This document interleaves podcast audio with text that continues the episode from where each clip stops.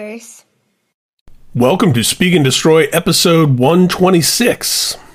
Speak N' Destroy is the first podcast featuring interviews about Metallica, and I am your host, Ryan J. Downey. This episode, my guest is me. That's right, it's host solo take two. The second episode out of 126 that's uh, just me. I guess technically the bonus episode I did about H.P. Lovecraft, that was just me. But I wasn't really talking about me. I was talking about H.P. Lovecraft. Which, if you've never checked out that episode, I recommend digging through the archive. Lovecraft, of course, is the science fiction writer whose work inspired a lot of different metal songs, including a handful of Metallica songs, as recently as on Hardwired. In fact, I believe Hetfield is now playing a guitar with Cthulhu on it. If I'm not mistaken, I think I saw it uh, on this last tour, which is one of the things that, uh, or on this current tour, I should say, rather. This tour is ongoing and will continue to go. And that's one of the things I want to get into. I had the opportunity to catch Metallica three times in the last month as I'm recording this. First at MetLife Stadium, the second of the two shows, Giant Stadium in New Jersey. I also got to check out the Metallica pop up store at the mall, the nearby mall. And then here in Southern California, in Los Angeles, I got to attend both shows the Friday show and the Sunday show. So I want to talk about that. I want to talk a little bit about what I've been up to this summer. I've got a bunch of stuff to discuss that's related to the openers on this tour, specifically Ice Kills and Pantera. And yeah, I'm going to just uh, kind of talk and hopefully you'll indulge me. If you only want to hear the episodes with guests, well, there's 123 of those you can go back and get into. And I've got another episode all edited and ready to go featuring Jordan Olds, aka Gwarsenio Hall, the host of Two Minutes to Late Night. Super fun conversation. But, you know, in looking at the list of episodes in the back end, you know, I've been so sporadic with this thing. I came up with the idea in 2016. I don't think I got the first episode out until early 2017. And since then, it's like, you know, sometimes I'll go six, seven weeks in a row, consecutively, actively, regularly putting out new episodes and then disappear for a couple months.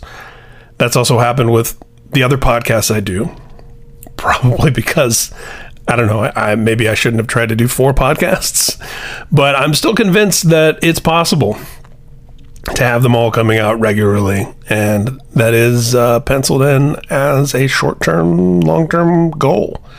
If you're not aware, those other podcasts include Pop Curse, where musicians talk about movies, No Prize from God, which features conversations with creative people about belief, unbelief, and everything between, and the Disc Dive, which I do with my friends over at Knotfest, where an artist and I will go through their entire discography.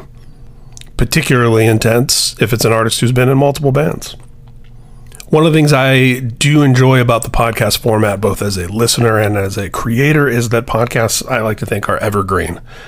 You know, I come from a broadcast, digital, and print background where oftentimes I was working on news, and sometimes, you know, do a 30 minute interview with Billy Idol or somebody and have to come back to the office and cut it down to like a 45 second news hit that would air once on TRL and never be seen again.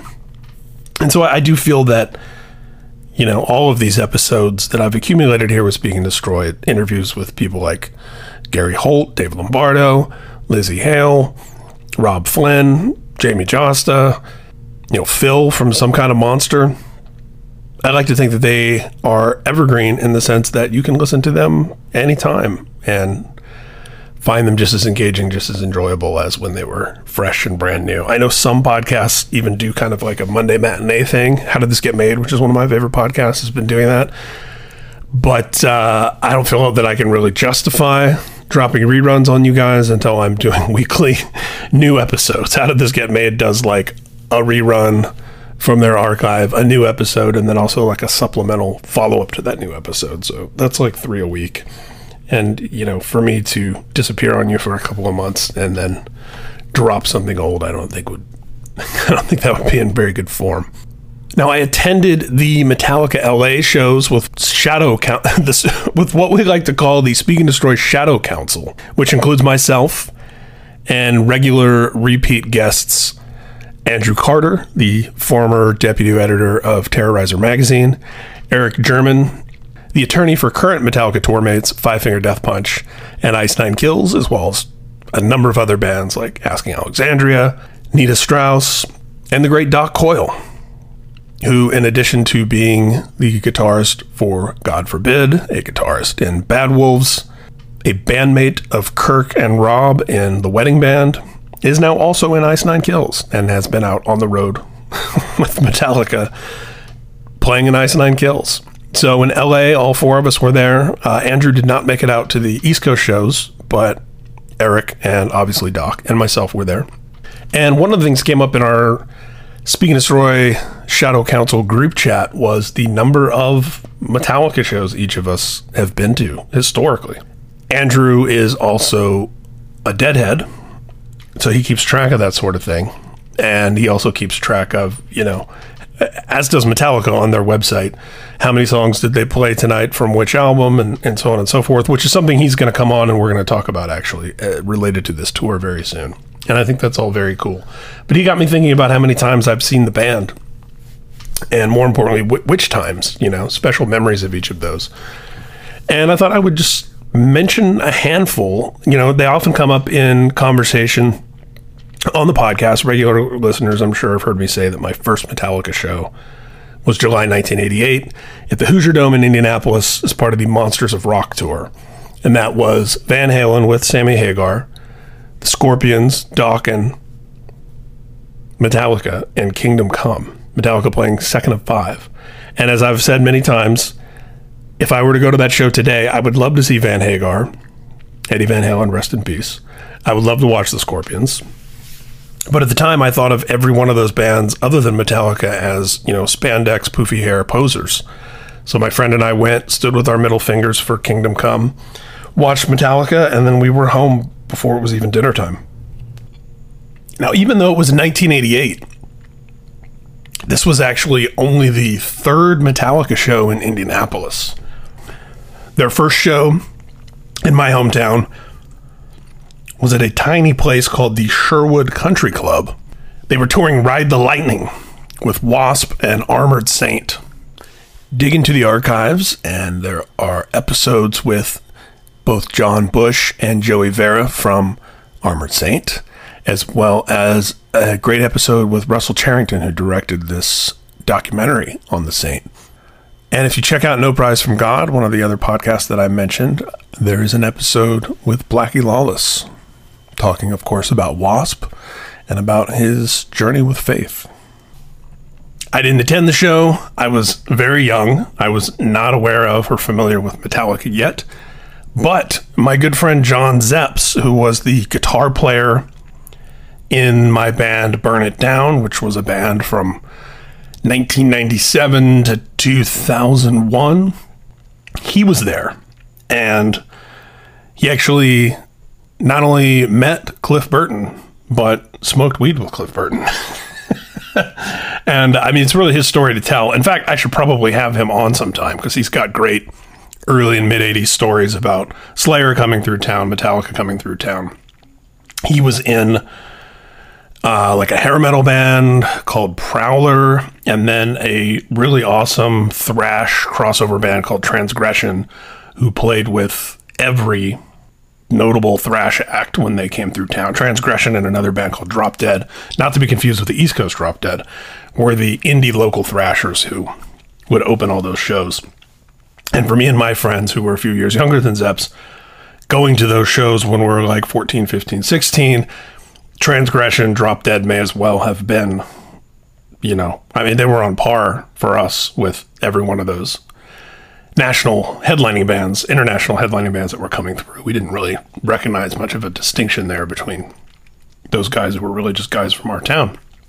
And so it was also a real thrill, you know, in my uh, early and mid 20s getting to be in a band with John Zepps from Transgression, who is uh, continues to be a brilliant, uh, very gifted guitar player. But anyway, he's at least one person that I know who did see Metallica's first show in Indy. But again, that wasn't until 85. And that was on Ride the Lightning. There was no Indianapolis Kill 'Em All show, you know, let alone like a back in the day Dave Mustaine, Ron McGovney show. The next time they were there was the following year on the Ozzy tour at Market Square Arena and that was Ozzy and Metallica. And they were, of course, playing a lot of Master of Puppets at that point. There are some very cool Samhain photos that were taken in 1986 as Samhain was playing a couple of shows in Indiana in Bloomington and, and in Indianapolis. Bloomington is a college town about 45 minutes an hour south of Indy, where Indiana University is they had already befriended one another, uh, apparently, because Samhain stopped at Market Square Arena and hung out with Metallica. And there are some amazing photos of that, of all four members of Samhain at the time, and James Hetfield goofing around together. Some very cool photos. That tour also stopped in Fort Wayne, Indiana. That first show was in April of 86. And then when the tour came back through, you know, like northern Indiana to Fort Wayne and Evansville in July, Metallica actually missed the Evansville show because James Hetfield had injured himself skateboarding. And again, I wasn't familiar with the band yet. I didn't know any of that. That's just, you know, lore that comes around later. And uh, this brings us up to their, you know, I guess fourth or fifth show, fifth show in Indiana, but only third show in Indianapolis. There was Ride the Lightning era at a very small place with Wasp and Armored Saint. There was an arena show opening for Ozzy on Master of Puppets, and then there was this, the Monsters of Rock with Van Halen. That set list, by the way, which I will not pretend to remember, but is quite helpfully stored at Metallica.com. That set list was Creeping Death, For Whom the Bell Tolls, Sanitarium, Harvester, Whiplash, Fade to Black, Seek and Destroy, Puppets, and then an encore of Last Caress, Am I Evil, and Battery. That show also was attended by Jason Newsted's dad, who I believe drove down from Battle Creek, Michigan.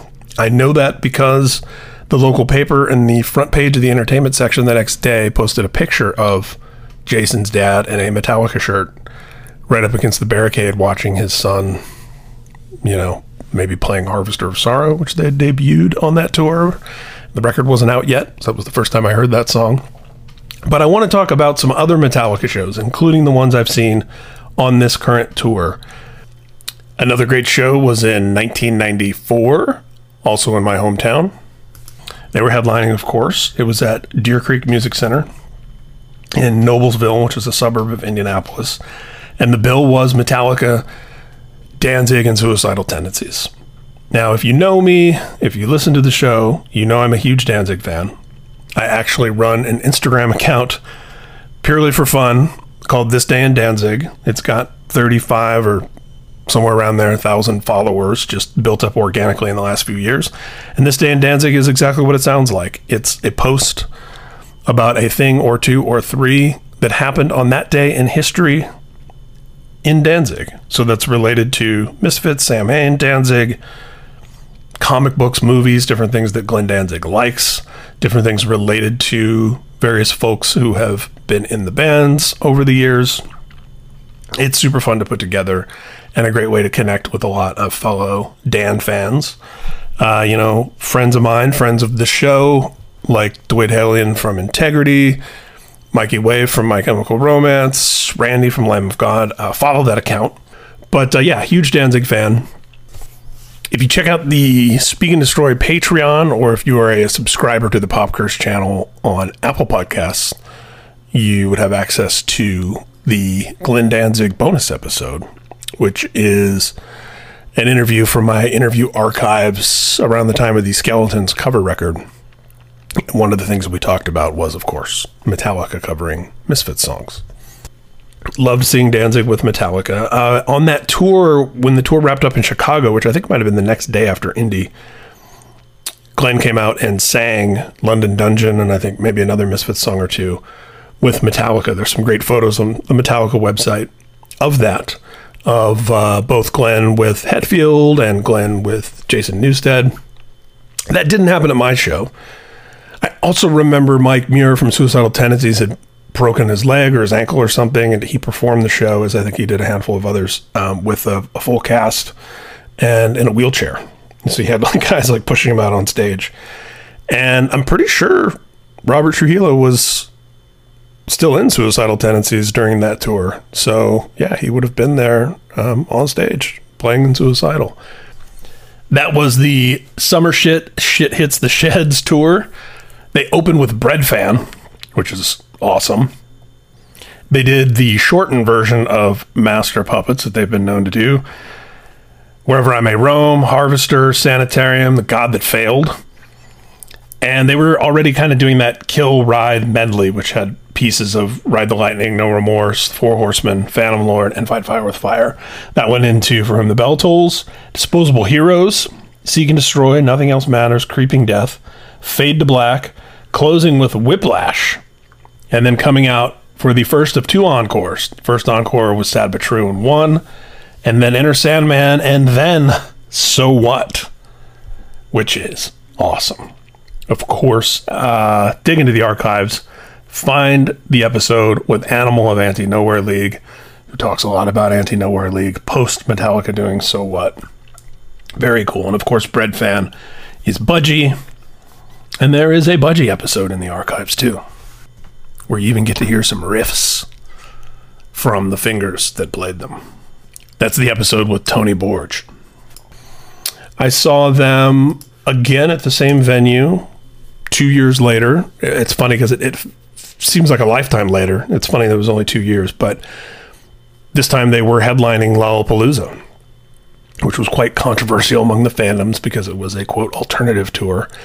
But you know, as a friend of mine said to me once, anytime Metallica is headlining your touring festival or your local festival, your regional festival, your open air festival, it's a Metallica show. And that was very much the case uh, for Lollapalooza. This was, you know, this would be on the Load album cycle. The lineup for Lollapalooza on the main stage was a band called Psychotica, who opened first, who I know slash remember nothing about. Screaming Trees, Shaolin Monks, Rancid, the Ramones, the version of the Ramones that was going in 96, Soundgarden, and Metallica. On the side stage, I was headlined by Beth Hart Band, Girls Against Boys, who I actually really like and I watched, Ben Folds 5, Ruby, Corner Shop, UMI, Soul Coughing, Sponge, The Melvins, Satchel, Jonny Polonsky, and Fireside. I didn't see any of those bands. I, I definitely watched Girls Against Boys. Then there was also an indie stage with a whole bunch of bands uh, that uh, none of none of the names I recognize now. And there was like this rotating uh, surprise guest that some like in, in every city you would get somebody different. I think Raging Against the Machine maybe did some of them. Ours was Merle Haggard, which I wish I would have appreciated then the way that I would appreciate now. I did get to see Merle as an adult, um, you know, I don't know, maybe 10 years ago or so. Uh, at some point, I, I, have seen Merle Haggard and it was awesome. Uh, but at that time, I, I, and I believe that that was a Hetfield pick, if I'm not mistaken, that Hetfield had some influence in Merle Haggard doing some Lollapalooza shows in 96. The great Merle Haggard, rest in peace. And this is pretty funny. Uh, again, two years after that, in 98, same venue, Deer Creek Music Center. Saw Metallica. Again, seems like a lifetime. You know, a lot of it's just kind of the age you are. You know, I was in my late teens, early 20s. Uh, 94 to 96 to 98. Those are like uh, almost a whole different person attending each of those shows. The crazy thing about the 98 show, at that time, I was working as the assistant music editor for the local weekly paper through that job, I had somewhat of a relationship with the local promotion company, which was called Sunshine Promotions. Sunshine Promotions goes all the way back to 1971. Their first show was an Isaac Hayes concert at the Indiana State Fairgrounds Coliseum. It was actually Sunshine Promotions who built Deer Creek Music Center in the late 80s, early 90s. They were bought by a company called SFX in 97, I believe, and eventually that became a part of Clear Channel. One of the co-founders of Sunshine Promotions was actually CEO at Clear Channel for a couple of years. And of course, Clear Channel eventually spun off its uh, events promotion division or whatever as Live Nation.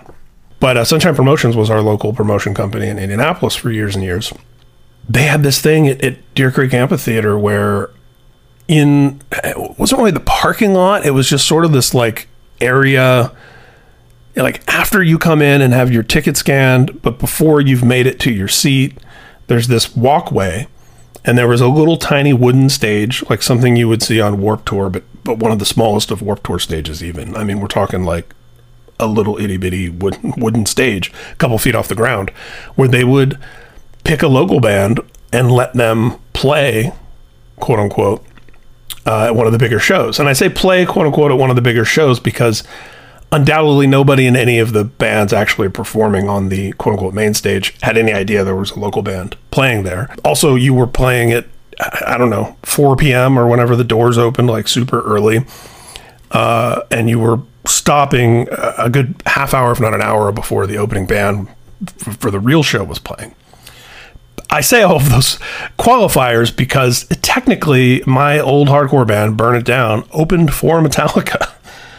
It was uh, Metallica, Jerry Cantrell, and Days of the New was the tour. July 25th, 1998, Indianapolis, Indiana, Deer Creek Music Center. Burn It Down did open for Metallica. That was through Sunshine Promotions, a guy I knew who worked there, um, who, uh, again, I had that relationship as a music critic. And he knew that I also was in a band. My band was pretty new. I mean, that band had just formed in 97. I think at that point we only had a four song, seven inch slash EP out. And they also asked you to, to perform for like i don't know they wanted us to play for like an hour or an hour and a half. It was some super long time and i remember we had like four or five songs and a cover song. So we actually played the same set repeatedly like a few times in a row because we didn't have any song. And also our songs were like two or three minute songs at that point in the band um, you know power violence noise core. And obviously i loved metallica. I wasn't going to pass up that chance. I'm sure metallica had no idea that we were in the building. We weren't even in the building. We were, you know, in the little in the walkway between where you come in and on your way to your seat. I think part of the reason they want you to play so long is because you're. I mean, people aren't necessarily stopping to watch you, right? Like, and we were lucky, blessed, uh, whatever you want to call it, in that we did have like a little crowd of I don't know, fifty people that that cared enough to stand and watch us, and we had some friends there with us. I remember that even had some friends from out of town that were visiting. You know, it was fun. It's just so wild and random to think about. And of course, in, in our band's bio for the next couple of years, in the list of like bands we toured with or played with, I, of course, always put Metallica. Um, I'm, I'm, I'm, you know, old and responsible enough now to know that that's like embarrassing and ridiculous because it, it, it's not really a real show. We didn't really play with Metallica, but we but we also did play with Metallica yeah, it's kind of crazy. And that that was, you know, an era summer of 98. That was the poor retouring me tour. The poor uh, touring me I, I, think it was came through Indy the year before with COC opening, but I, I didn't go to that show for whatever reason. But this show, they also opened with Breadfan, which is pretty rad. uh, and I was uh, at this moment in time really big into the load reload era. Bleeding Me, Outlaw Torn, you know, songs I've talked about on this podcast a lot that I really loved. They played Bleeding Me at that show.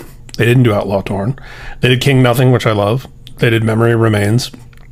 They played a Wolf and Man, Thing That Should Not Be, uh, One, Fight Fire with Fire. And they did this really cool for the first encore three songs acoustic that came out with just this like stripped down acoustic setup.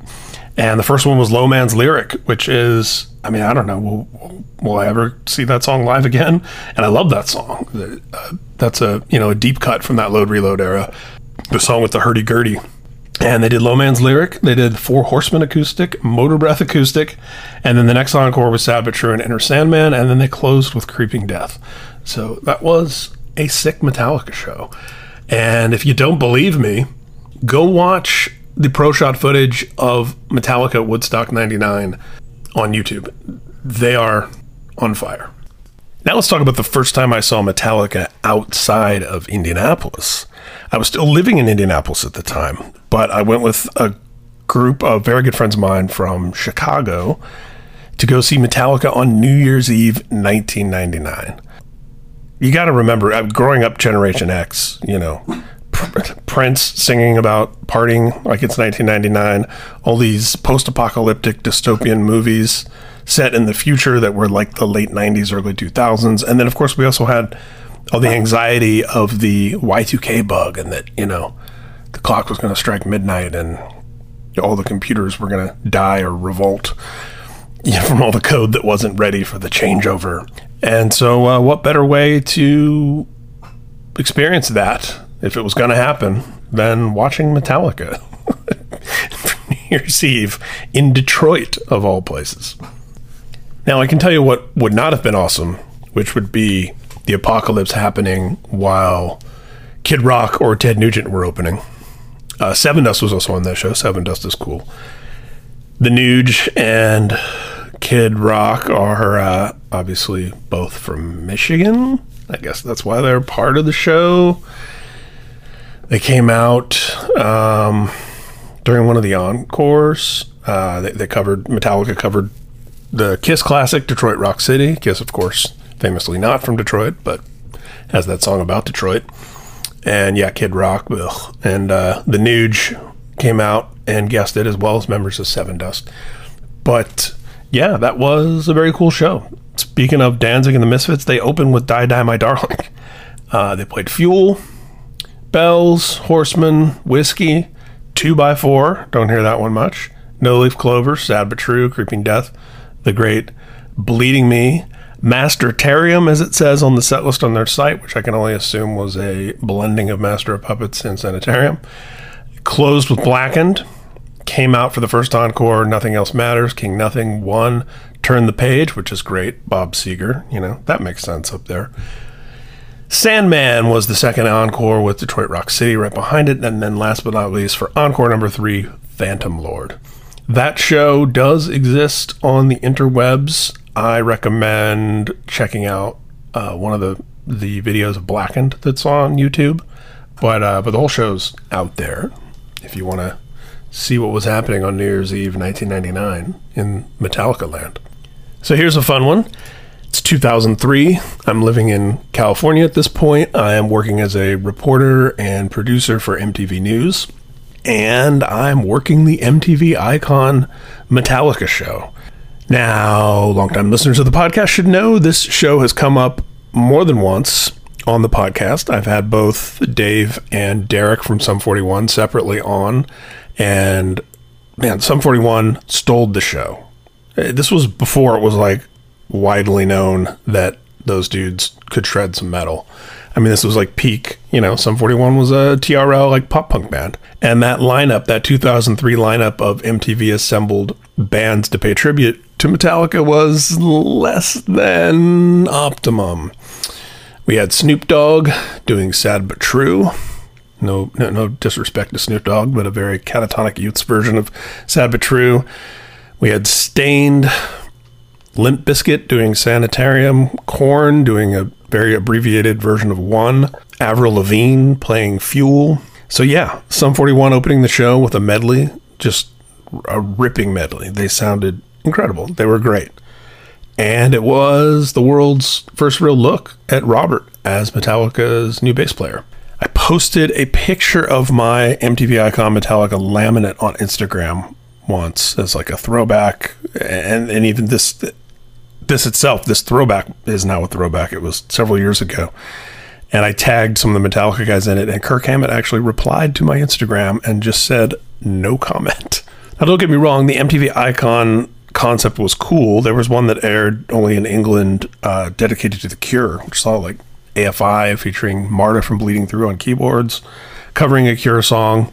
a bunch of other acts. And of course, no one's more worthy than Metallica. They talk about the MTV icon thing in some kind of monster if you've seen that. You know, that's where the uh, the classic he left the band. I'm gonna try not to make this an explicit episode, but that's where that clip comes from. That's when they're talking about, you know, whether or not to include Jason in MTV Icon, and you know he lost his icon status, but you know they actually did end up including him in the show. And you know all the Metallica portions of the show are pretty cool. It's just the uh, the tribute aspect, which is really the meat and potatoes of it, not that great. Few bright spots, but not many. Not so much even about the guests themselves necessarily, as just that, that era, just a an era in pop culture that was awkward. A few years later, in 2006, I was in England at the historic Castle Donington for what is now called the Download Festival. It was called the Download Festival then also, but of course, us metalheads, we all still call it Castle Donington. I was over there with the band Throwdown, who I managed and still manage, and the band Bleeding Through, who I was managing at the time. Both were playing the Download Festival, and it was a very exciting time for me because not only did I have two bands on the festival, but Metallica, Guns N' Roses, and Tool were the headliners across the weekend. I like Tool. Dave Peters, the singer of Throwdown, he loves Tool. I obviously love Metallica, and I like Guns N' Roses. Even that 2006 version of Guns N' Roses, I'm still interested in seeing. Ran into our friends in 18 Visions backstage there. Matt from Avenged Sevenfold, who of course was the first ever guest on the Speak N' Destroy podcast. Saw James Hetfield sign someone's arm in catering. And even as, as he was signing it, he was like, Are you sure about this spot, man? It's some pretty prime real estate. Interesting thing about that set is it was one of the times that they performed, quote unquote, the new song, which they performed uh, only four times ever all that summer in uh, in June 2006. First time was in Berlin uh, a little bit before that download show. The last time was in Italy, and there is a recording available. You can buy even the double disc CD, I think, on the Metallica site of that show, and you can hear that song. That's the song that was, uh, you know, it says "Death is not the end, not the end, not the end." It's the beginning, uh, the new song, four times only, and I saw one of them, so that's fun. Uh, they did take a bunch of parts from it and chop them up, and they found their way into other songs. So there's parts of the, the so-called the new song in the end of the line, All Nightmare Long, and Cyanide, which of course are all songs on Death Magnetic. Another great memory about Download 2006 is at the conclusion of Throwdown's set. I took a photo of the band that's kind of, you know, what I call the Iron Maiden photo, where the band puts their back to the crowd and they all stand together arm in arm and everyone behind them puts their hands up in the air. And you take this really cool very rock and roll very iron maiden looking photo. That photo is probably my favorite throwdown band photo. And that lineup of throwdown is reuniting in 2023 playing together those four for the first time since 2008 i believe first show since 2015 and the first show in America since 2011. But it's those four guys who were together on that stage in Download 2006, your Metallica headlines, and that's the photo that we used to announce Throwdown's appearance at Furnace Fest, which, as I'm recording this here in September 2023, is coming up in just a couple weeks. Without going into detail about, you know, every one of the 30 some shows before I, we get to 2023. I just want to mention a few of them. I mean, on the World Magnetic Tour, I saw a, a lot of shows. I saw the band at Weenie Roast in Irvine, California in May 2008. And then I saw them uh, twice in December in San Diego and in Los Angeles. And then in April 2011, I saw the Big Four show in Indio. And I actually, as a freelancer, wrote about it for MTV News. Uh, maybe in the show notes or somewhere, I'll post a link to that write up. It's uh, more exhaustive than I remembered it. I went into some great detail about that Big Four show. It was sadly the final performance of Jeff Hanneman with Slayer. He came out for two songs. Uh, Gary Holt was was otherwise manning the position for the show, but Jeff, who was ill, came out and performed Angel of Death and South of Heaven. Slayer being a band that I saw for the first time, like Metallica, in 1988. Slayer, Motorhead, and Overkill. And Overkill, who I just saw in 2023 playing in the parking lot at Giant Stadium with Metallica. But yeah, uh, very sad that, you know, of course, we didn't know that that was going to be Jeff's final show with Slayer. And in fact, he passed away less than a month after that Big Four show in Indio. Jeff Hanneman, rest in peace. In fact, I remember the news of Jeff Hanneman's death spreading at the Golden Gods Awards that year, less than a month after the Big Four show. Metallica headlined the Golden Gods show. Rob Halford came out and did Judas Priest Rapid Fire with the band. Awesome. Again, if you dig through the archives, you can find the episode with Josh Bernstein, who was the co creator of the Revolver Golden Gods Awards, the Alternative Press Music Awards, and the short lived Loudwire Music Awards. Josh tells me all about what it's like booking Metallica for your award show. I was managing not one but two metal bands that were handpicked to be on the second year of Metallica's Orion Music and More Festival, the year that they had it in Michigan. So I went out and, you know, I got to see Kirk introduce one of the bands, Robert introduce the other band, got to play the Metallica pinball machine for the first time. Again, dig through the archives. You can listen to the episode with Jody Dankberg from Stern Pinball. We talk all about his career, which had a lot to do with Krank amps and Dimebag Darrell, and then all the licensing he's done at Stern Pinball, including doing the Metallica machine. So, a very, very cool episode, and a very good friend, a very cool guy, Jody Dankberg but yeah, at that show, you know, Metallica headlined the whole festival, obviously, but they did a secret set billed as Delane or DeHaan. Like I always get it confused with Delain because I think that's a real band. They were they were billed as DeHaan, Dane DeHaan, because I was the actor who was in the Through the Never movie. But uh, they played in like the middle of the afternoon, the first day of the festival, and it was an all Kill 'Em All set. It was the entire Kill 'Em All record, start to finish, on a small side side on a small side stage out in the middle of the field, and it kicked so much ass. Just about a month later, I was working Comic Con for MTV News as a freelancer, and I had the great privilege of interviewing Mr. Kirk Hammett. They were there promoting Through the Never. I did the MTV interview with Kirk and then the band's publicist at the time was kind enough to get my friends and I tickets into the small secret underplay show that they were doing at Spreckels Theater in San Diego, which is a tiny, tiny place. It was so awesomely loud in there. And then, you know, you look over uh, and you see the Rob Halford watching in the balcony. You see Bradley Cooper to the left of you playing air guitar, singing every word. Norman Reedus is there, Brian Posehn is there. It, it, you know, it's Comic Con. Uh, it was just it was just a very cool environment. A bunch of people that uh, you know do cool things in their own right and are creative artists in their own right and who love Metallica just like we do, just like everyone listening to this podcast does. And it was really awesome to hang with that sort of branch of the Metallica family, if you will. Way after the show I'm walking around San Diego, I think heading back to the hotel. I'm by myself. There's like no one on the streets anymore. I don't know if you've ever been to San Diego Comic Con, you know, the nightlife is crazy, both with just the usual San Diego nightlife and then everyone who's there for Comic Con. But it was so late, it was like three in the morning or something. There's just nobody around. And I go walking down the street, I'm like a full block away, no one on the street. I like turn a corner, and from a block away, I see one person, a single solitary man, standing on the sidewalk. And that man was Kirk Hammett. I don't know where he was coming from, but uh, I had just interviewed him earlier that day.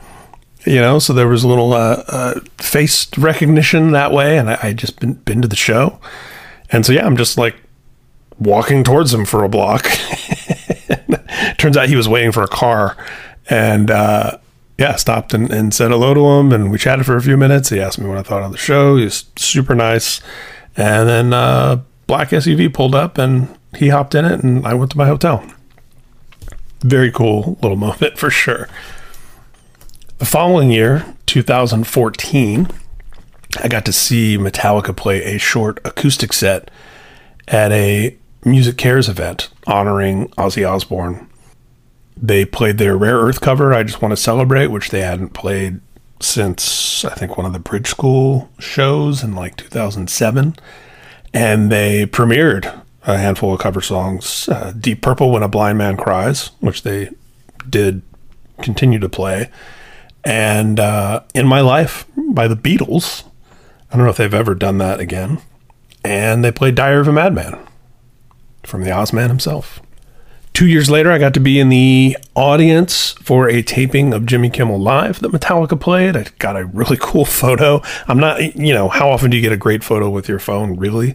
I got a really great photo of uh, making a funny face at somebody, like a happy, funny face. And uh, it's really cool. I've posted it before. If you follow me on anything, if you follow the Speak N' Destroy Instagram, you've probably seen it. And the day after Jimmy Kimmel Live, I got to see them play what is a very small venue for them, the Fonda Theater in Hollywood. It was a charity show, a long set. I was very close. They opened with Breadfan. Heard Harvester that night, heard Whiskey, Atlas Rise. And you know what's particularly interesting about that show is I remember someone telling me that they saw Lady Gaga by the soundboard. And now keep in mind, I'd just seen Bradley Cooper at a Metallica show, so I knew that he was a fan. Well, apparently he had brought Gaga to the show. And, you know, Gaga's a metal fan. She's talked about Iron Maiden and Metallica and stuff before as well. But they were working on that Stars Born movie around that time. And uh, as I would later find out, seeing interviews with Lars, it was that night, I guess, after that show where they all kind of hung out and where the idea of doing something together came up, and that's how she ended up singing Moth into Flame with Metallica at the Grammys. I was able to attend that in February 2017. I've been to the Grammys before as a reporter, as a manager, um, you know, been on the red carpet and that sort of thing, but I had never had like a ticket where you sit in a seat and you watch the show. And that year was the first time that I ever got to do that was with my buddy Josh Bernstein, who I just mentioned a little bit ago. And uh, I've talked about this on the podcast before. Like, uh, as cool as it was to see Metallica, it was such a disappointment, you know, both in the rehearsal, uh, as I would later learn, and in the show itself. Uh, Laverne Cox, who introduced Metallica and Gaga, forgot or didn't say Metallica. She apologized on Twitter after that. And then, of course, you know, infamously, Hetfield's mic wasn't working, and you know they they powered through it. Um, I also got to say, just as irritating as the mic not working and the band not really getting introduced were the weird extras that were dancing around that kind of looked like a you know old navy commercials version of metal people. And it's just one of those things where it's like you know we get so few opportunities for hard rock metal punk to uh, shine at events like that. And it, it, it just felt like we were getting you know our noses pushed into the dirt a little bit. And I personally know and knew people who work and worked at the RIAA and for the Grammys specifically who, who love metal, who care about it, who advocate for it and fight for it. So, you know, it, it's easy to point fingers at the monolithic institution of, you know, the evil Grammys or, but it's like anything else, you know, it, it's just they're just people, and there are some people there fighting the good fight. There are some people who are indifferent. There may be a couple people who are actively being irritating, but I can say for a fact that I have firsthand knowledge that there are good people there with great intentions, and they were just as disappointed and angry about what happened to Metallica that year as I was. And hey, they pulled it off. I, I actually thought Lady Gaga was great, and she shared her mic with Hetfield, and you know, it certainly could have been a lot worse. I mean, the band has dealt with worse and came out fine. And man, so many other killer shows here in Southern California. Uh, seeing the band play at BlizzCon at the Anaheim Convention Center, the Rose Bowl in Pasadena with Avenged Sevenfold and Gojira. Went up to San Francisco with the great Andrew Carter from the Speak N' Destroy Shadow Council. We caught the second night of S&M 2 did the Metallica at the drive-in during the pandemic, which we've talked about on the podcast before. the 40th anniversary shows. Got to check out both of those, as well as the wedding band show on the night in between. And closed out 2022 with that December All Within My Hands show at Microsoft Theater in LA, where uh, Jimmy Kimmel hosted and the band was introduced by Robert Downey Jr., no relation. So let's dig into 2023, the three Metallica shows that I have seen this year. So, MetLife, Metallica Life, Giant Stadium. let's let's uh, kick off there.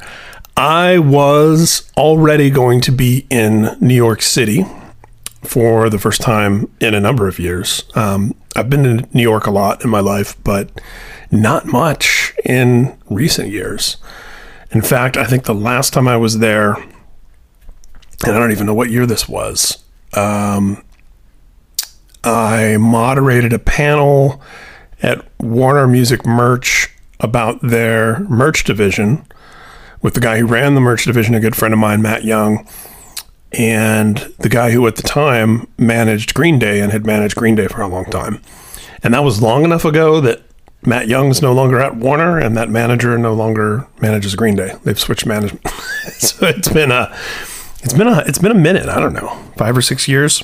Anyways, uh, so I was excited to head back over there to moderate a Q&A with Spencer, the singer of Ice Nine Kills, and author Roy Merkin. Uh, the occasion for the Q&A was to talk about the new book, The Silver Scream, uh, with Rare Bird Publishing. It was at Barnes and Noble Union Square, uh, capacity crowd of Ice Nine Kills fans, and it was super fun.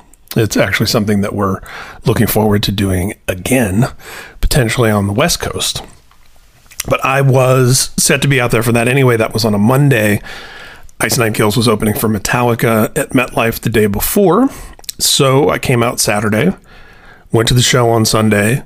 It was absolutely killer. I got to meet James Hetfield's guitar tech, Chad, who's been a guest on the show and is an awesome and sweet dude. Got to meet him in person for the first time, which was killer. Ran into a lot of friends. Went to the Metallica pop up shop at the local mall with my buddy Josh Bernstein and his wonderful daughters. We, uh, you know, I, I, didn't know what to expect from a Metallica pop up store, and there was a long line. It was well organized, well run. I mean, the whole thing was was pretty sweet. But uh, I was just kind of amazed by how well it was doing it. You know, 11 a.m. or whatever on a Sunday. Saw Overkill in the parking lot, as I mentioned earlier. Overkill, one of the first metal bands I saw. Bobby Blitz has been a guest on the podcast, if I didn't mention that already as has Jason Bittner, drummer for Shadows Fall, and now the longtime drummer for Overkill as well.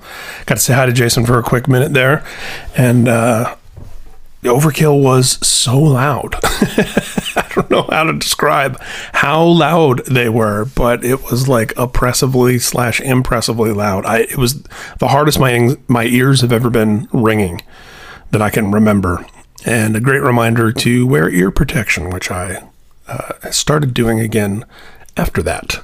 I'd forgotten, didn't have any with me. Uh, but now I've learned that, especially at these big venues, you can just go up to guest services and ask for some earplugs, which I did at both Metallica shows in LA. Protect your ears, kids. Trust me. So, yeah, it was the closest I've ever been. Of the dozens and dozens of times I've seen Metallica, many of which, but not all of which, I mentioned through this episode already.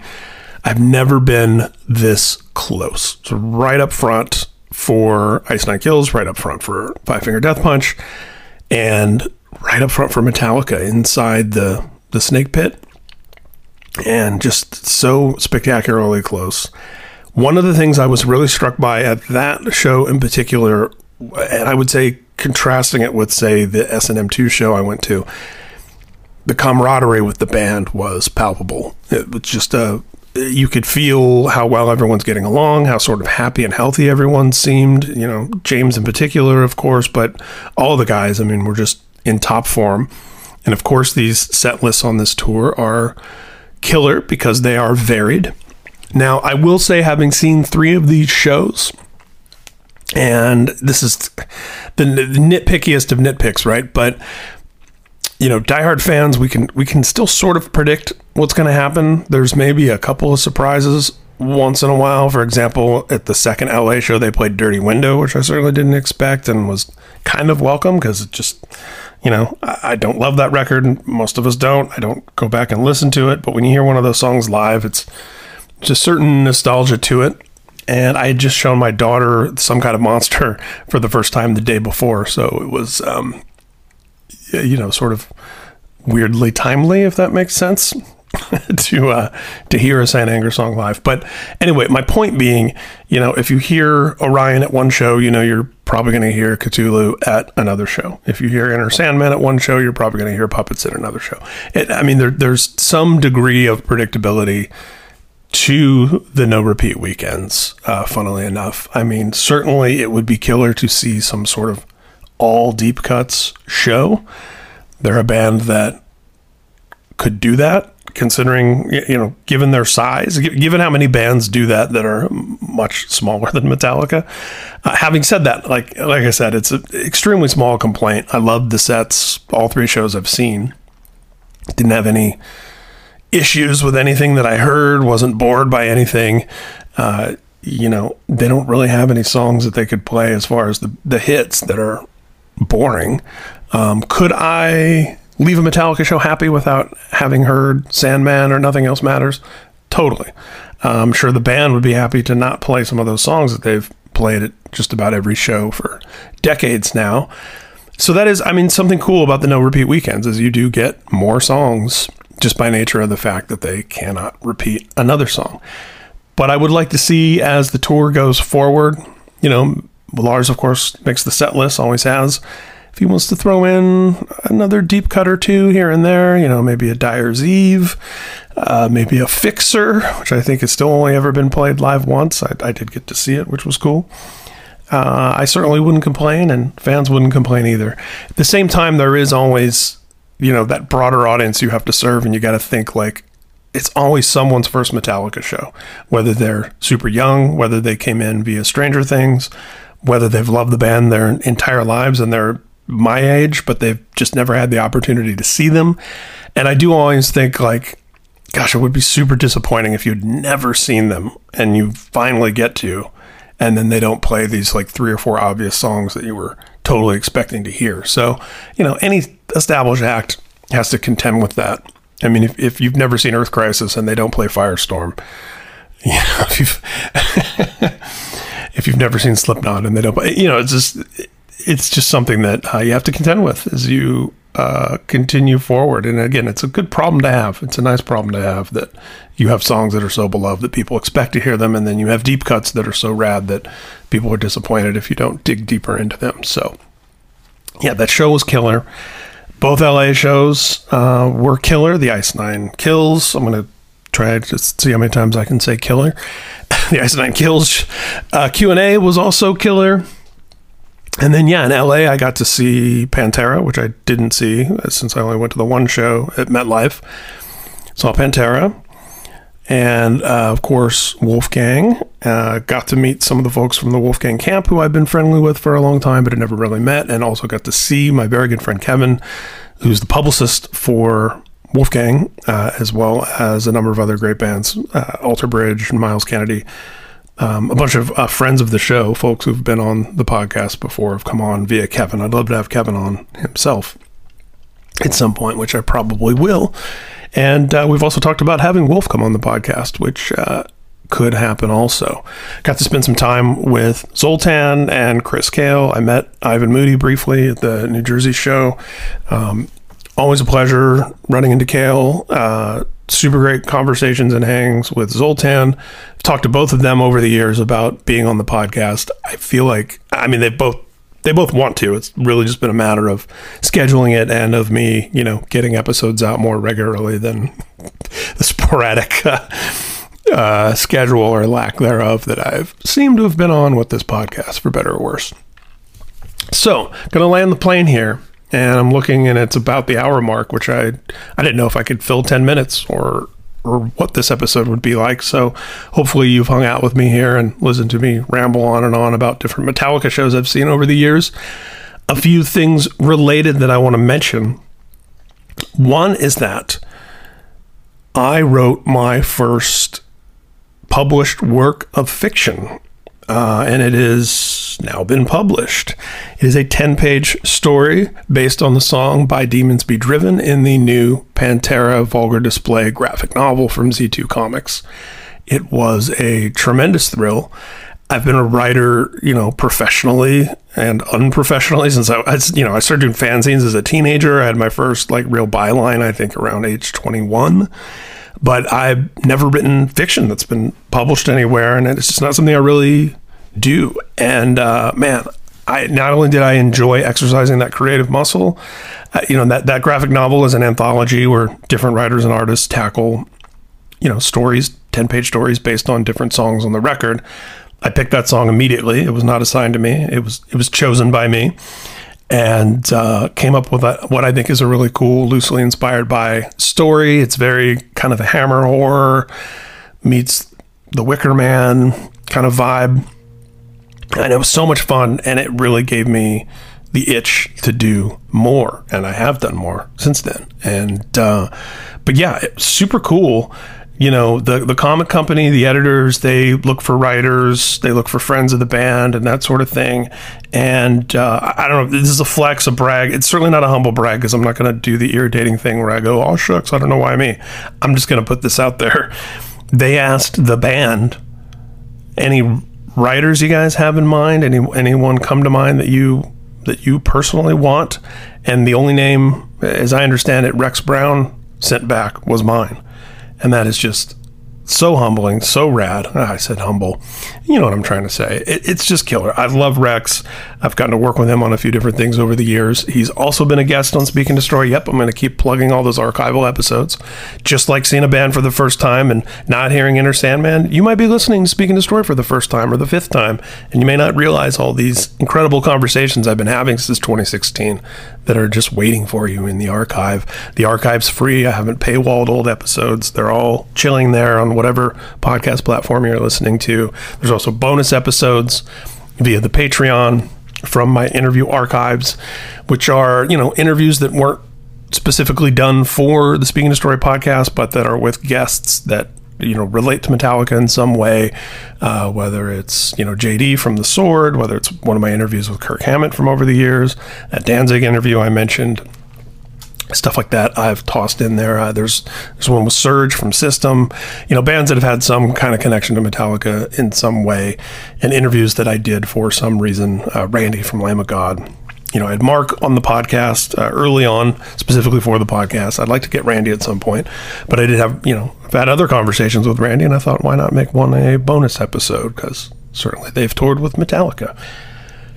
But I digress. The Pantera graphic novel, it is available now. It does exist. I've seen them uh, posting pictures of it. And uh, my buddy who runs the Z2 comic company FaceTimed to me and, and showed me as he was opening it up. It's just a huge thrill to see that.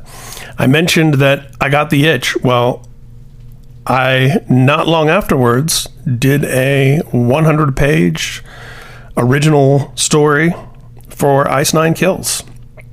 Ice Nine Kills has done a graphic novel already called Inked in Blood, and this is Inked in Blood 2 Once Upon a Crime. Spencer named it. They, you know, obviously have some story elements from the first book that carry over into the second book.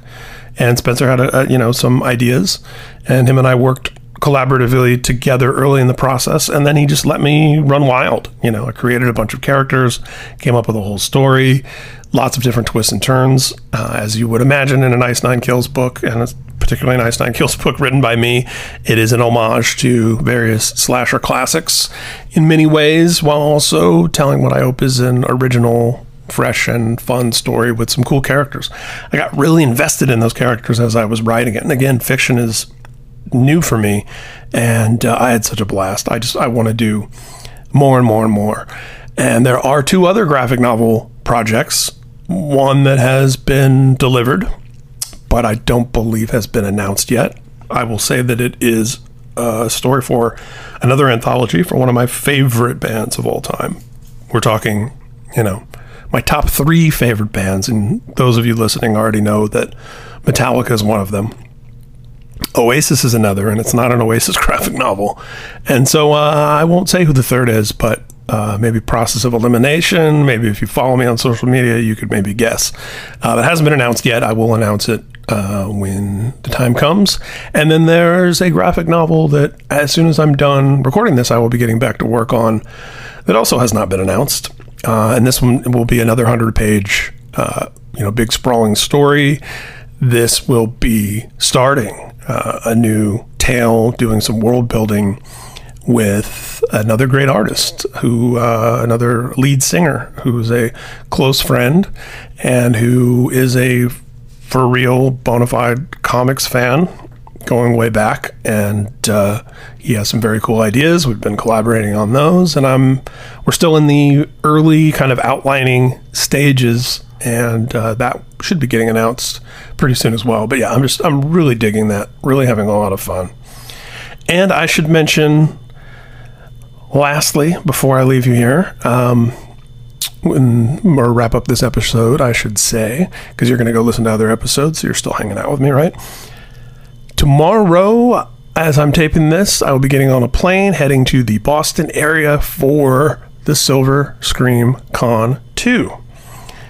If you know or don't know, Ice Nine Kills curates a horror convention. They launched it for the first year last year.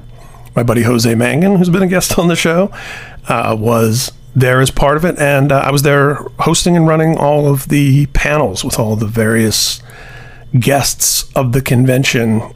Uh, different uh, folks from different horror films and various franchises, and of course the members of Ice Nine Kills themselves was the last panel, which we wrapped up there. Uh, last year there was also an Ice Nine Kills show in a movie theater with Twiztid, the homies. Love those dudes. There was also a Twiztid panel last year. But uh, yeah, coming back out for year two, a bunch of great guests. Uh, Skeet Ulrich from Scream, Tony Todd, aka the Candyman, who's also in my favorite movie of all time, The Crow. Just a ton of awesome filmmakers. Uh, there's a couple of live podcasts happening there. Uh, not mine, but some other podcasts. There's a Stephen King podcast that Fangoria is involved with. They're going to be doing one. Um, it's just, it should be a lot of fun. I'm really looking forward to that. That is this weekend. By the time you listen to this episode, it may have already happened, but that is, uh, yeah, coming up here in a few days. So, I think that should do it for host, host, host, Kristen, Kirsten, host solo take two, Speak N' Destroy. Let me know if you enjoy these. If you want to hear more episodes that are just me, I'm sure you want to hear more episodes in general, which I appreciate and which I intend to be doing. And certainly the whole concept for this podcast is interviews about Metallica. And that's what I've done for 123 episodes. But uh, yeah, this is also fun. And I did get some surprisingly great feedback the last time I did it.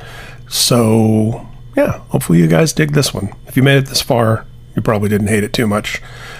Uh, was that a humble brag? Boo. Humble brag's awful. By the way, a lot of people sort of misuse the phrase humble brags. A humble brag is not a brag. A brag is just a brag, which is great. A humble brag is when someone says, like, uh, headed to Dubai to interview Tom Cruise, stupid, weird job. That's a real one, by the way, that someone I know tweeted that made it into the book of humble brags. The phrase was coined by the great, late, may he rest in peace, Harris Wittels, a comedian. He was a writer and producer on Parks and Recreation, very beloved in the comedy community. I got to exchange a couple emails with him once. He was seemed so sweet. Uh, struggled with various addictions and uh, sadly passed away way too young. But he's the guy who actually came up with the phrase, ran the Twitter account, and eventually published a book with a bunch of the humble brag tweets in there. My buddy Dave Peters from Throwdown, see, you used to kind of, you know, you could like anonymously email tweets that you saw that were obvious humble brags, and then he would re- retweet them. Uh, my buddy Dave uh, turned in one of mine because we, him and I both loved that account, and we were, and we were often sending tweets, turning people in uh, to Harris and blind copying each other just to kind of be like, hee hee, look, we just turned this in or whatever. And uh, Dave turned in one of mine, kind of as a joke, kind of burning me for a humble brag. Uh, and the tweet was, and it it, I, it definitely qualifies. I had tweeted, um, you know, all my friends are seeing the Avengers, and I'm stuck watching Johnny Depp and Marilyn Manson. It's total humble brag. Um, I'm not gonna. I'm not going to try to defend it. I will explain it, saying that you know, in my uh, movie world, movie reporter element, um, a bunch of my friends in that film reporter world were seeing. I guess it was the first Avengers movie early. It was an advanced screening, and I really wanted to see it. And I was at the Revolver Golden Gods, which was certainly cool to be at. And Johnny Depp was doing a guest performance with Marilyn Manson. Um, and uh, given the choice between the two, I would have rather have been watching the Avengers. I'm glad I was at the Golden Gods, and I did eventually see the Avengers countless times. But uh, yeah, again, I'm explaining it, not defending it. It is a humble brag. It is saying, "Look at me. I could be seeing Avengers early. Look at me. I'm seeing a huge movie star uh, poorly play guitar." with uh, a huge, uh, soon to be canceled uh, music star. But uh, yeah, humble brags. Um, stop calling regular brags humble brags, and, and definitely stop humble bragging. Uh, the phrase kind of got, you know, retired. I think by Harris before he passed away. It sort of run its course with the joke, and again, people who who use the phrase now tend to misuse it anyway. But I have friends who will ask me like, "Hey, is this a humble brag?" Because they know that I was like super into it when it was when it was a thing. And uh, usually it isn't. Usually it's just a brag. A humble brag is where you are saying something self deprecating, uh, self effacing, while sneaking in a huge flex, a huge brag about something cool that you're doing or something cool about you. It's as simple as that. And um, bring back bragging. Just brag, you know? So, yeah, there's some flexes in here. What can I say? Uh, gosh, I was just about to say something self effacing. It's really easy to trip and fall into. Um, but there we have it. You can follow Speak N' Destroy on all the different social channels. I'm not going to list them for you. You know what social media is all about. I post a lot of cool, rare, fun Metallica photos on the Speak N' Destroy Instagram account, which recently cracked 11,000 followers, which is nice. Uh, because, yeah, that means people love looking at those pictures. So that's a good time. But yeah, speakndestroy.com, ryanjdowney.com. You know what to do. And please subscribe to the podcast on your preferred podcast platform of choice. Leave a five star rating, write a nice little review. Those really do help. Till next time, you guys have been great, and I've been Ryan J. Downey.